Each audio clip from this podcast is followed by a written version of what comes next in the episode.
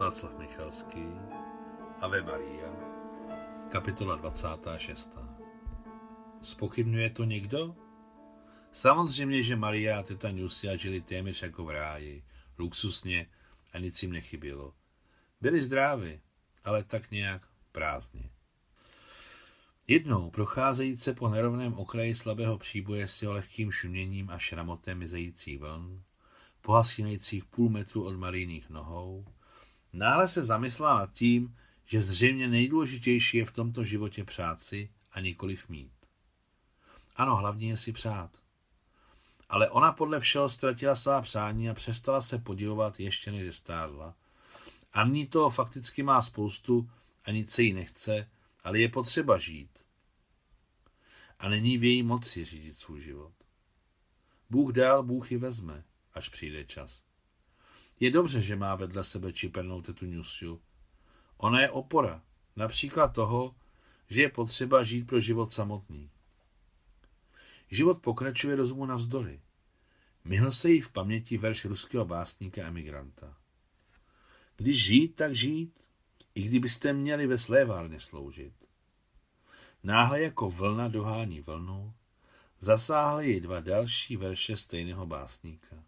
Poznámka pod čarou, verše Georgie Ivanova. Konec poznámky pod čarou. Takže společnice neupadaly do těžkého hříchu malomyslnosti, ale vyplňovali své dny byť prostými, ale dobrými činnostmi, pravda nudnými, ale z písničky slova nevypustíte.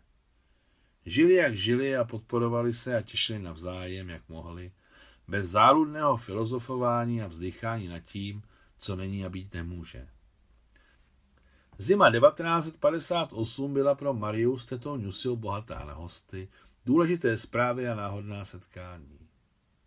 sedmého ledna podle nového kalendáře na pravoslavné Vánoce přišel z Ameriky telegram od Anne o tom, že nakonec porodila děvčátko, že novorozence křtil sám otec Lavr, že jí dali jméno na počest zesnulé Anetiny matky Antonína a měla při narození tři kilogramy a dvě stě gramů. Telegram byl napsaný francouzsky. Brzy přišel od Anet i dopis letecký se všemi podrobnostmi jejich štěstí, s pozváním pro Mariu a tetu Ňusiu, aby přijeli na návštěvu a čím dříve, tím lépe. Takže ke třem synům Anne a Anatolie přibyla ještě dlouho očekávaná dcera. Ať moje dceruška může být vaší vnučkou, drahá Mario, psala Anet rusky, všechno zázračné v mém životě je spojeno s vámi. Byla jste pasáženou mátěriu na naší svatbě s Tolikem, takže sám Bůh velel, abyste teď byla babička naší Toničky. Velmi vás prosím, abyste neodmítla. Maria Alexandrovna byla tak udivená, že dopis od Anny je napsaný rusky, přitom pravopisně správně, že ji hned odpověděla a nelenila, že ho odvezla do sousedního městečka, aby šel par avion. Když předala Anne své a Ňusiny pozdravy, souhlasila být Toničinou babičkou a slíbila, že dost možná do Ameriky na návštěvu přijedou. Nezapomněla vyjádřit své nadšení Aničinou ruštinou a podiv nad tím, jak zvládla gramatiku, vždyť je to velmi těžké. Brzy přišel od Anne telegram, který byl velmi krátký, ale vše vysvětloval. Když miluješ, není to těžké. V telegramu byla ruská slova napsaná latinkou. Po mnoha letech, když přišli do módy mobilní telefony, rusky mluvící emigranti si začali tímto způsobem vzájemně psát zprávy pomocí es em es. Na konci ledna Messie Michel přece jen přivezl do vily Ave Maria svoji Lulu. Maria Alexandrovna ho o to již dávno prosila, ale pokaždé přišel sám, vymlouvaje se na to, že je Lulu nastydlá, tu, že se stydí, a nakonec na to, že cesta z Paříže na Azurové pobřeží není úplně krátká a Lulu se v autě dělá hrozně špatně. Vítám vás, Luizo. Podávají s návštěvnici obě ruce, s radostí a upřímným úsměvem ji vítala Maria a hned se zeptala, vám se v autě dělá špatně? To je mi líto. Mně špatně? Lulu dokonce o půl kroku ustoupila. Kde se to vzala, madame Marie? Ani jednou v životě se mi neudělalo špatně. A s Michelem jsme měli skvělou cestu. Proboha, říkejte mi, Lulu, nesnáším své celé jméno. Dobře, Lulu. řekla Maria, když se přívětivě dotýkala jeho ramene. A co se týče, že se vám dělá špatně v autě, to jsem si vás někým spletla, moc se omlouvám. Při těchto slovech se podívala na Michela, ale ten nerozpačitě sklopil oči a ona si v nich nemohla nic přečíst. Seznámte se s mojí adoptivní sestrou. Maria přivedla Lulu k tetě Ňusie. Ta přivítala návštěvnici lámanou francouzštinou a síla ji pohledem od hlavy až k patě tak nečekaně drzým zkoumavým pohledem, jako by to byla její soupeřka. Na několik okamžiků obě ženy najednou neskutečně omládly.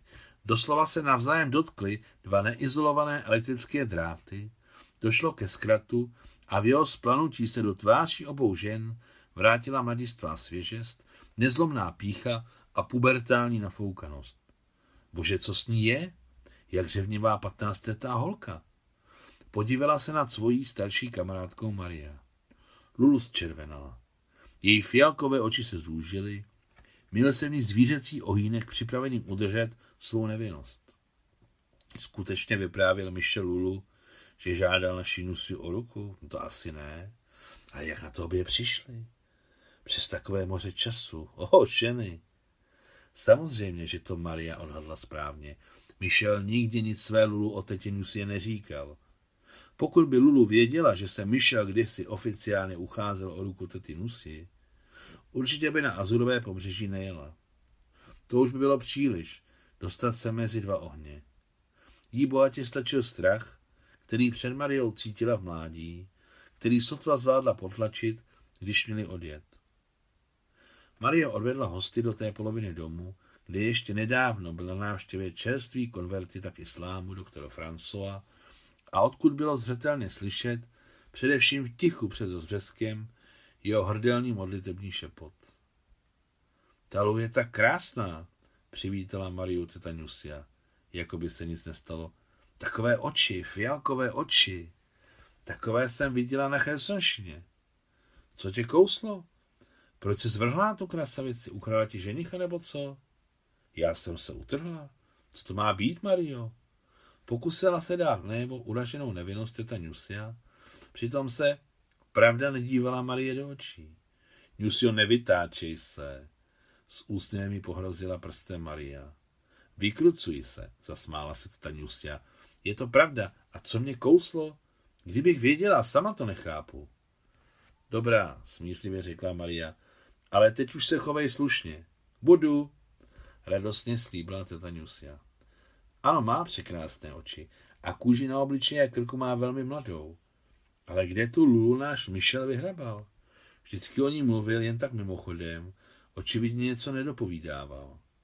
Ale vypadá to, že Lulu je tak otevřený člověk, že nám všechno řekne sama. Za okny se stemnělo. Za půl hodiny Michel a Lulu vyšli ze své půlky domu do společného obyvacího pokoje k Marie a tetě Ňusie. Půjdu prostřít, řekla teta Ňusia a odcházela do kuchyně. Zatopíš krbu! Křikla, když šla přes jídelnu. Jasně, křikla za ní Maria a hned se obrátila k hostům. Maria Ňusi říká, že Lulu je překrásná a já s ním vřele souhlasím. Lulu zůstávala ve vzdáleném konci obyvacího pokoje u klavíru a Michel přišel k Marie, která se ho šeptem zeptala, proč jste mi vyprávěl pohádky o tom, že je Lulu špatně v autě. Jsem vinen. Odpověděl pohlasem Michel.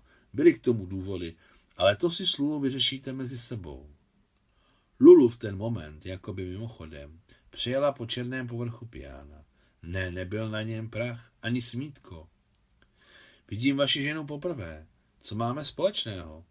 Zeptala se tiše Maria. Nemáme společného nic. Máte, ale já mlčím. To je jen mezi námi, výlučně.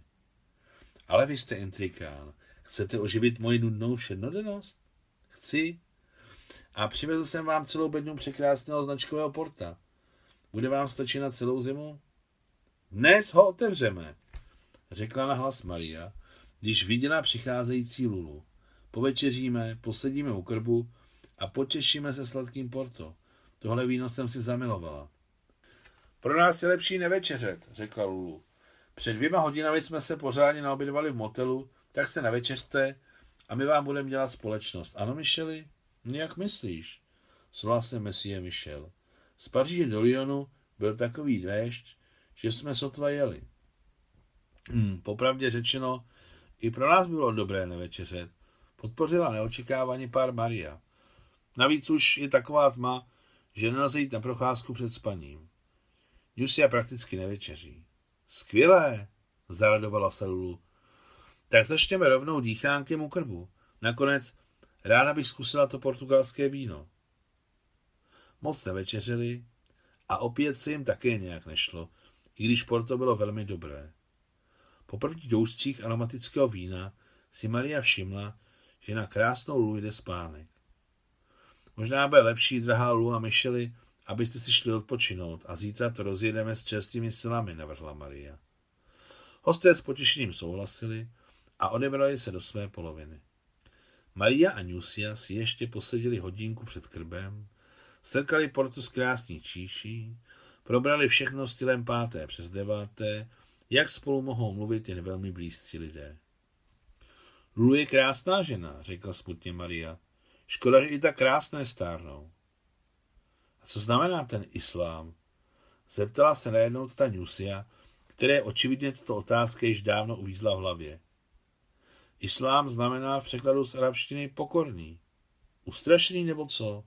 Ne, ne ustrašený, ale pokorný. Shodný se světem, který dosáhl pokory jako duchovní harmonie. Chápeš to, Ňusio? Hm, celkově ano, ale stejně všechno mi není jasné. Pro tebe je to nesrozumitelné, ale tady Francouzovi je to jasné.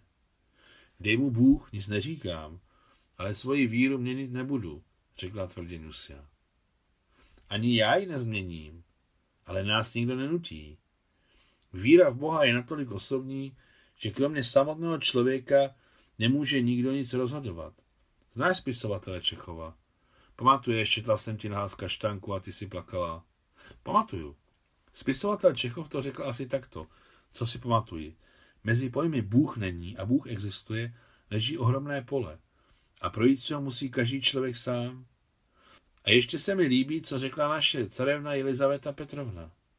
Neskouším okna v cizí duši. I carevna chápala, že ani jí do toho nic není. A spousta lidí rádo leze do cizích duší, jak sobě do výstřehu. My si to neděláme, po chvilce mlčení řekla Ňusia. Neděláme, proto se i máme rádi. Proto taky, souhlasila po dlouhé pauze Ňusia. Poslyš, a jak to bude, nebo nebude teď pochovaný vedle Klodýn, ale na jiném hřbitově? Samozřejmě, pravoslavní křesťané mají své hřbitovy, katolíci své, muslimové svoje a židé svoje. A co se ti na tom nelíbí? Ale tak napadlo mne to. Odvracejíc se od Marii čistou ruštinou a dokonce s určitou cizí intonací v hlase, řekla teta Ňusia. Maria věděla, že tyhle intonace se objeví v hlase jejich společnice vždycky, když chce zamluvit rozhovor. Očividně toho chtěli s Francouzem hodně ukrat probrat, zamyslela se Maria. Cizí duše je mlha za úsvitu, což je konec konců každého právo mít své tajemství a chránit si ho před blízkými. A teď si musel představ, že bys šla s Michelem a jemu by Bůh neseslal Lulu. Záměrně změnila Maria téma. No bylo by to špatné pro všechny, kdybych souhlasila.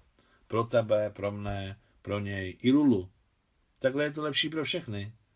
Zasmála se s úlevou tuta Ňusia, která byla spokojená, že rozhovor šel jinudy a Maria se už na nic okolo doktora Françoise neptá.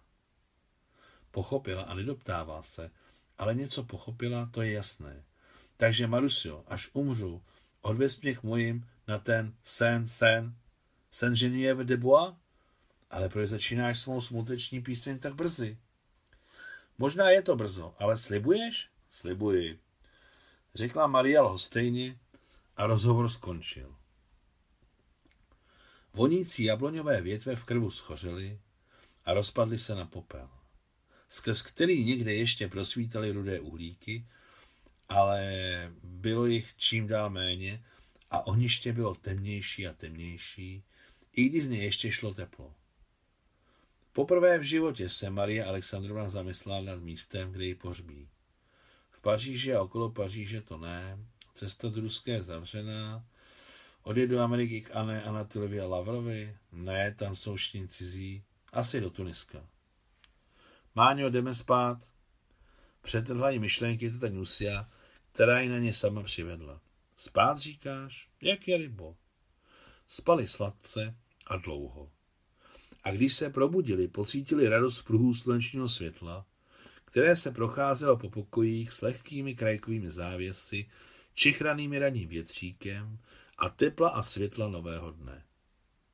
Takové ráno bylo příjemné především proto, že poslední dva týdny často lilo a slunce sotva problesklo, zpravidla při západu, jako ten den, když doktor François a Maria uviděli mezi nebem a mořem zelený pruh.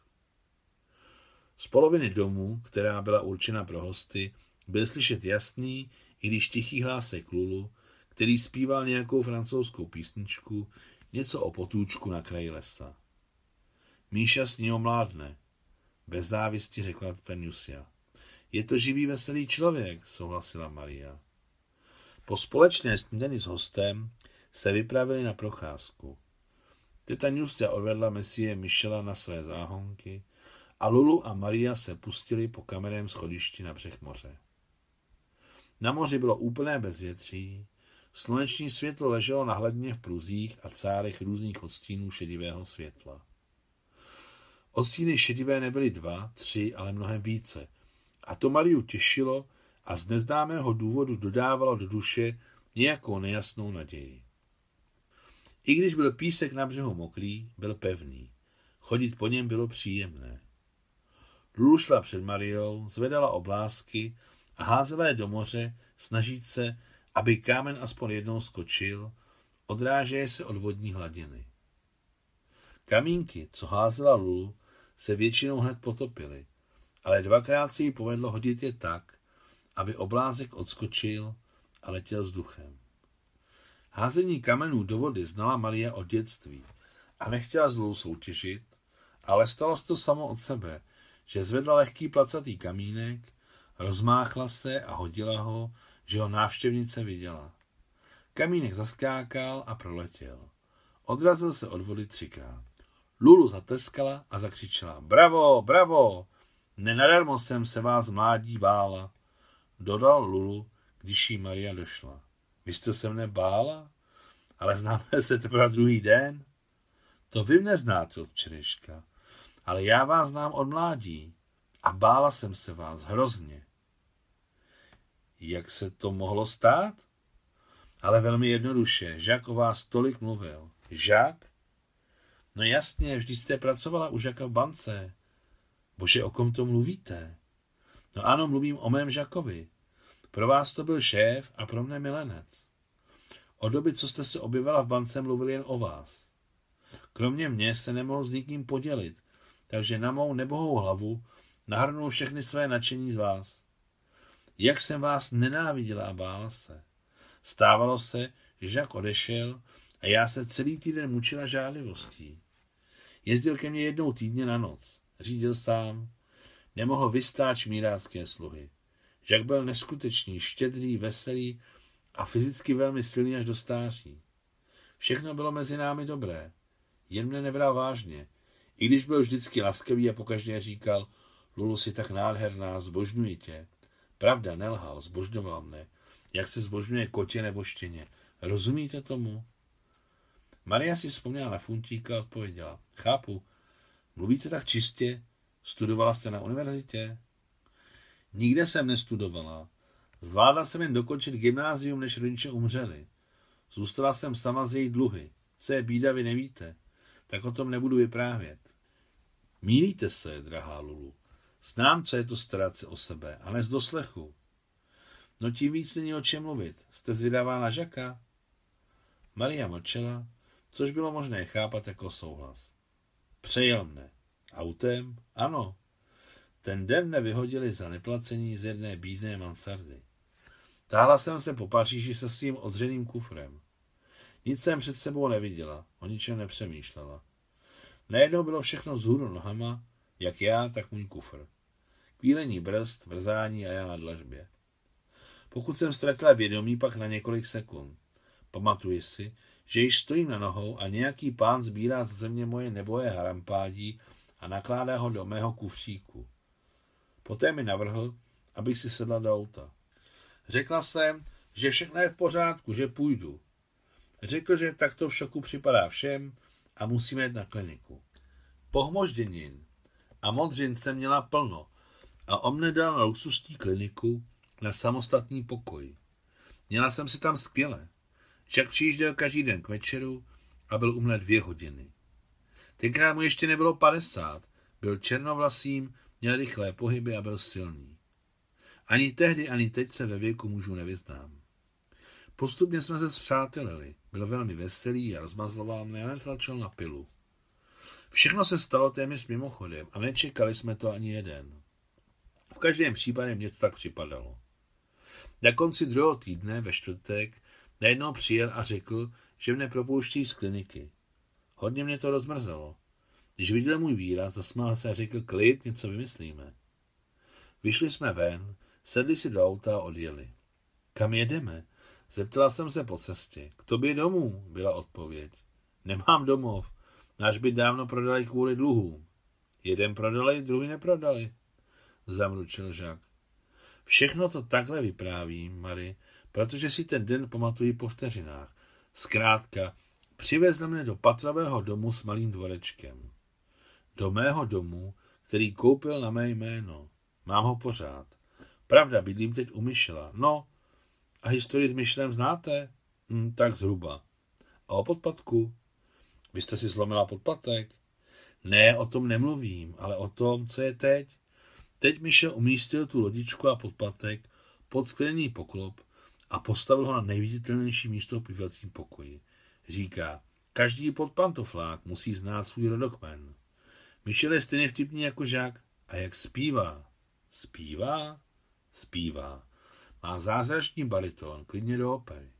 No to jsem nevěděla. Podívala se Maria a zatrnulo jí, jak málo ví o lidech, co má okolo sebe. Jak o tetě Ňusie, tak o Michelovi. A jak je vidět, stává se, že nemáte ani tušení a nějaký člověk si vás navždy vplete do svého osudu jako ta krásná Lulu. O bankéři Jacquesovi nevěděla nic. Takový to tedy byl machr. Až padu do Paříže, je potřeba zajít Jacquesovi na hrob. Ale teď si musím promluvit s Michelem o záležitostech, které jsem fakticky nechala být a neměla zájem se jimi zabývat. A dokonce ani teď, když jsem si zvykla na život bez zvláštní naděje. Bez jaké zvláštní naděje? No přece bez takové, která vede každou ženu. Naděje na mateřství nebo přinejmenším lásku. Navštěvujete Jacquesa často? Zeptala se Maria, když se vrátili k domu. Často. Kolikrát o vás mluvil, rád opakoval stále totéž. Představ si, Lu, kdybych místo své současné ženy potkal Marie. S takovou ženou bych hory přenášel. Opravdovému muži je bez opravdové ženy mnohem hůř než hlupákovi nebo flákačovi. Úspěch všech velkých mužů vždycky záležel na ženách. Přijde mi trapné vás poslouchat, Lulu. Poslouchejte, Marie, poslouchejte. Tolik jsem trpěla, když jsem to poslouchala. Zasmála se Lulu. A Maria si již po několikáté všimla jejich překrásných fialkových očí. Slunce se schovalo za mráčkem a moře začalo být monotónně šedé. Konec dvacáté šesté kapitoly.